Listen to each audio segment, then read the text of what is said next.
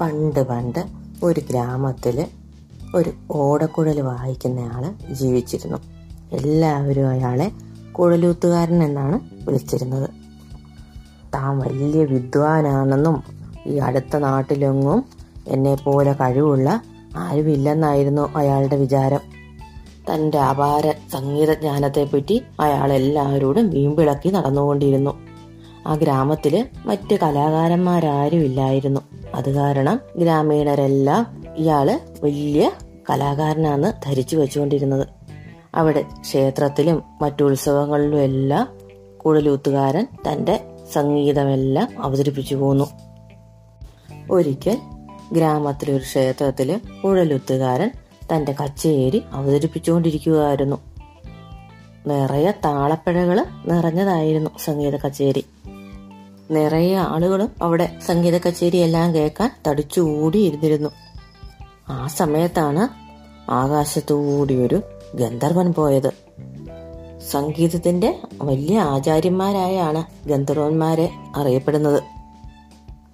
ഗന്ധർവന് ഈ സംഗീതം വളരെ അസഹ്യമായി തോന്നി. എവിടെ നിന്നാണ് ഈ ദുഷിച്ച സംഗീതം കേൾക്കുന്നതെന്നറിയാൻ വേണ്ടി അദ്ദേഹം ഭൂമിയിലേക്ക് നോക്കി. ഈ സംഗീതം ഒരു നേരം പോലും കേട്ടിരിക്കാൻ പറ്റില്ല. ഗന്ധർവൻ ചെവി പൊത്തി. ഗന്ധർവന്മാർ സംഗീതം ലോകമെങ്ങും പ്രചരിപ്പിക്കുന്നവരാണ്.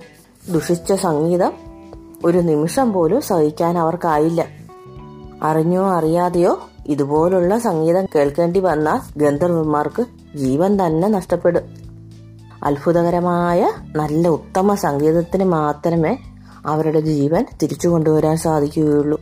നിർഭാഗ്യമെന്ന് പറയട്ടെ. നമ്മുടെ കുഴലൂത്തുകാരന്റെ ഈ സംഗീതം ഗന്ധർവന്റെ കാതിൽ പതിഞ്ഞു.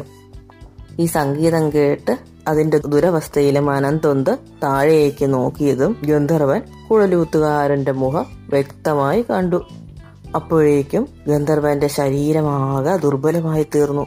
ഏതാനും നിമിഷങ്ങൾക്കകം അദ്ദേഹം ഒരലർച്ചയോടെ ഭൂമിയിൽ വന്നു വീണു. ഉടനെ തന്നെ മരിക്കുകയും ചെയ്തു. ഒരു മലയുടെ അടിവാരത്താണ് ഗന്ധർവന്റെ ശരീരം വന്ന് വീണത്. ആരെ ശ്രദ്ധിക്കപ്പെടാതെ മഞ്ഞും മഴയും വെയിലുമേറ്റ് അതവിടെ തന്നെ കിടന്നു. മാറി മാറി പല വർഷങ്ങളും കടന്നു പോയിക്കൊണ്ടേയിരുന്നു. പക്ഷെ ഗന്ധർവന്മാർക്ക് വലിയ അമാനുഷിക ശക്തികളൊക്കെ ഉണ്ടല്ലോ. അതിനാല് ഗന്ധർവന്റെ ശരീരത്തിന് യാതൊരു കേടും വന്നില്ല. അങ്ങനെ ഇരിക്കെ ഒരു നാൾ ഒരു സാധുവായ യുവാവ് ആ വഴി വന്നു. വളരെ ശാന്തമായ ആ താഴ്വരയിൽ അയാൾ വളരെ സന്തോഷവാനായി നടന്നു. അപ്പോഴാണ് അയാളുടെ മനസ്സിൽ ഉറങ്ങിക്കിടന്ന സംഗീതവാസനകളെല്ലാം ഈ ശാന്തമായ അന്തരീക്ഷത്തിൽ ഉണർന്നു. അയാൾക്കൊരു സംഗീതമൊക്കെ പാടാൻ തോന്നി. ഉടനെ തന്നെ അവിടെ മണ്ണിലിരുന്ന് ഒരു കീർത്തനം ആലപിക്കാൻ തുടങ്ങി. മനോഹരമായ സംഗീതം അന്തരീക്ഷത്തിലാകെ വ്യാപിച്ചു. ശ്രുതി തെറ്റാതെ നല്ല രീതിയിൽ ഗാനം ആലപിച്ചുകൊണ്ടിരുന്നു ഈ ഗാനവീജികൾ ഗന്ധർവന്റെ നിശ്ചല ശരീരത്തെയും തഴുകി തലോടി കടന്നുപോയി.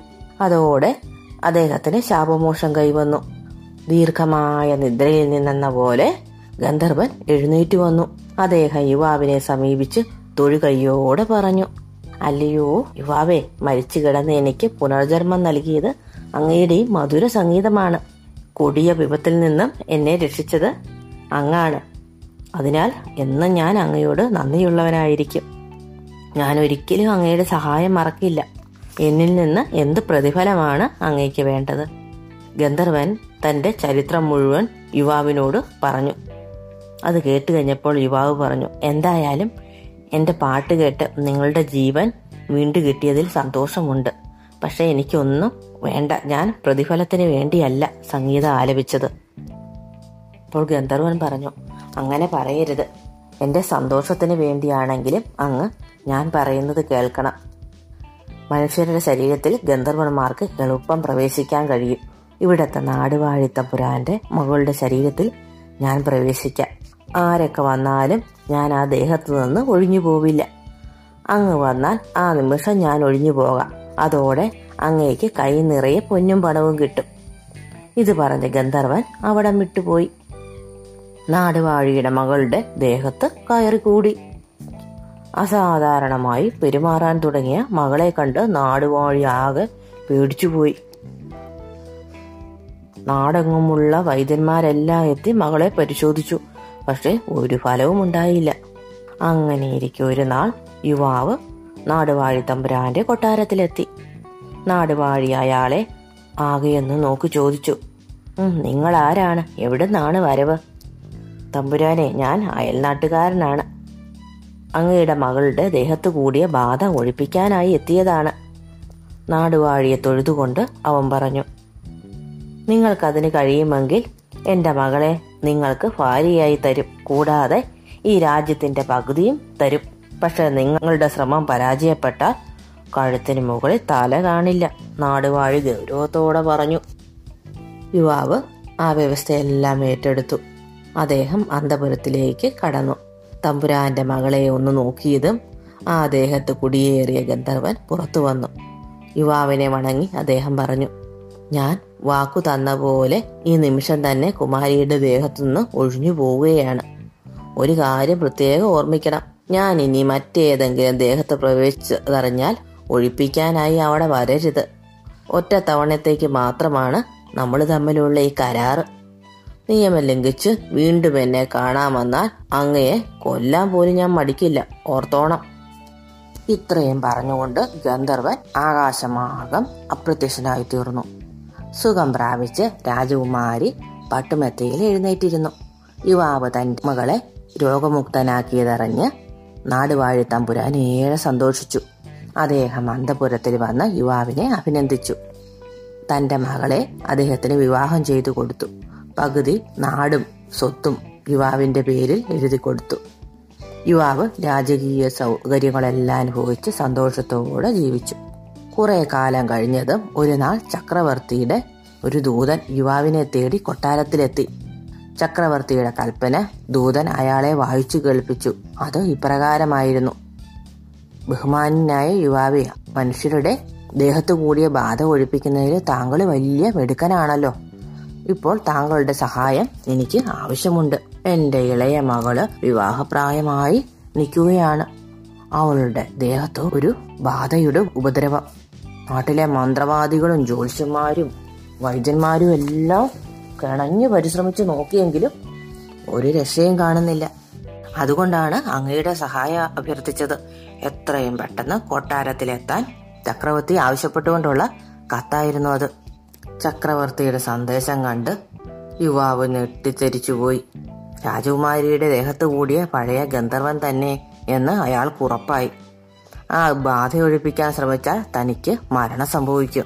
ചക്രവർത്തിയുടെ ആജ്ഞ ധിക്കരിക്കുന്നത് ആപത്തുമാണ്. അദ്ദേഹത്തിന്റെ എതിർപ്പ് ചോദിച്ചു വാങ്ങി ഇവിടെ ജീവിക്കാമെന്ന് കരുതുകയും വേണ്ട. വരുന്നത് വരട്ടെ എന്ന് കരുതി യുവാവ് വേഗം ചക്രവർത്തിയുടെ കൊട്ടാരത്തിലെത്തി. ചക്രവർത്തി അയാളെ സ്വീകരിച്ചു. രാജകുമാരിയുടെ ബാധ ഒഴിപ്പിക്കുന്നതിൽ നിന്ന് തന്നെ ഒഴിവാക്കണമെന്ന് അയാൾ വിനയപൂർവം അപേക്ഷിച്ചു. അതുകൊണ്ടൊന്നും ഫലമുണ്ടായില്ല. ഗന്ധർവന്റെ ഭീഷണിക്കും ചക്രവർത്തിയുടെ വാൾമുനിയുടെയും ഇടയിൽ അയാൾ ആകെ വിഷമിച്ചു.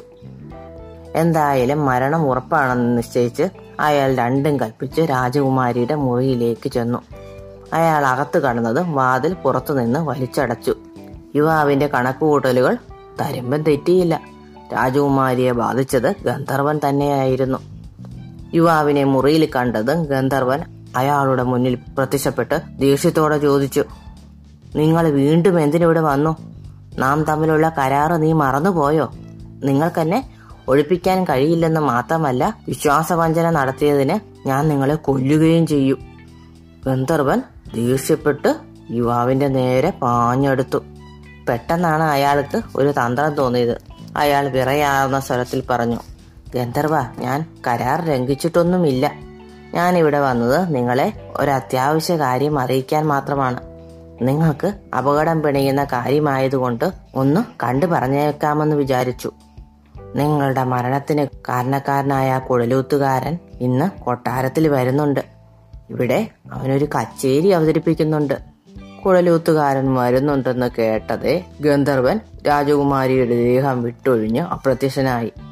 ഗന്ധർവന്റെ ശല്യം അന്നാട്ടിൽ പിന്നെ ഉണ്ടായിട്ടേയില്ല. രാജകുമാരിയുടെ ബാധയൊഴിപ്പിച്ച യുവാവിന് അദ്ദേഹം നിറയെ സ്വർണങ്ങളും പണവുമെല്ലാം സമ്മാനിച്ചു.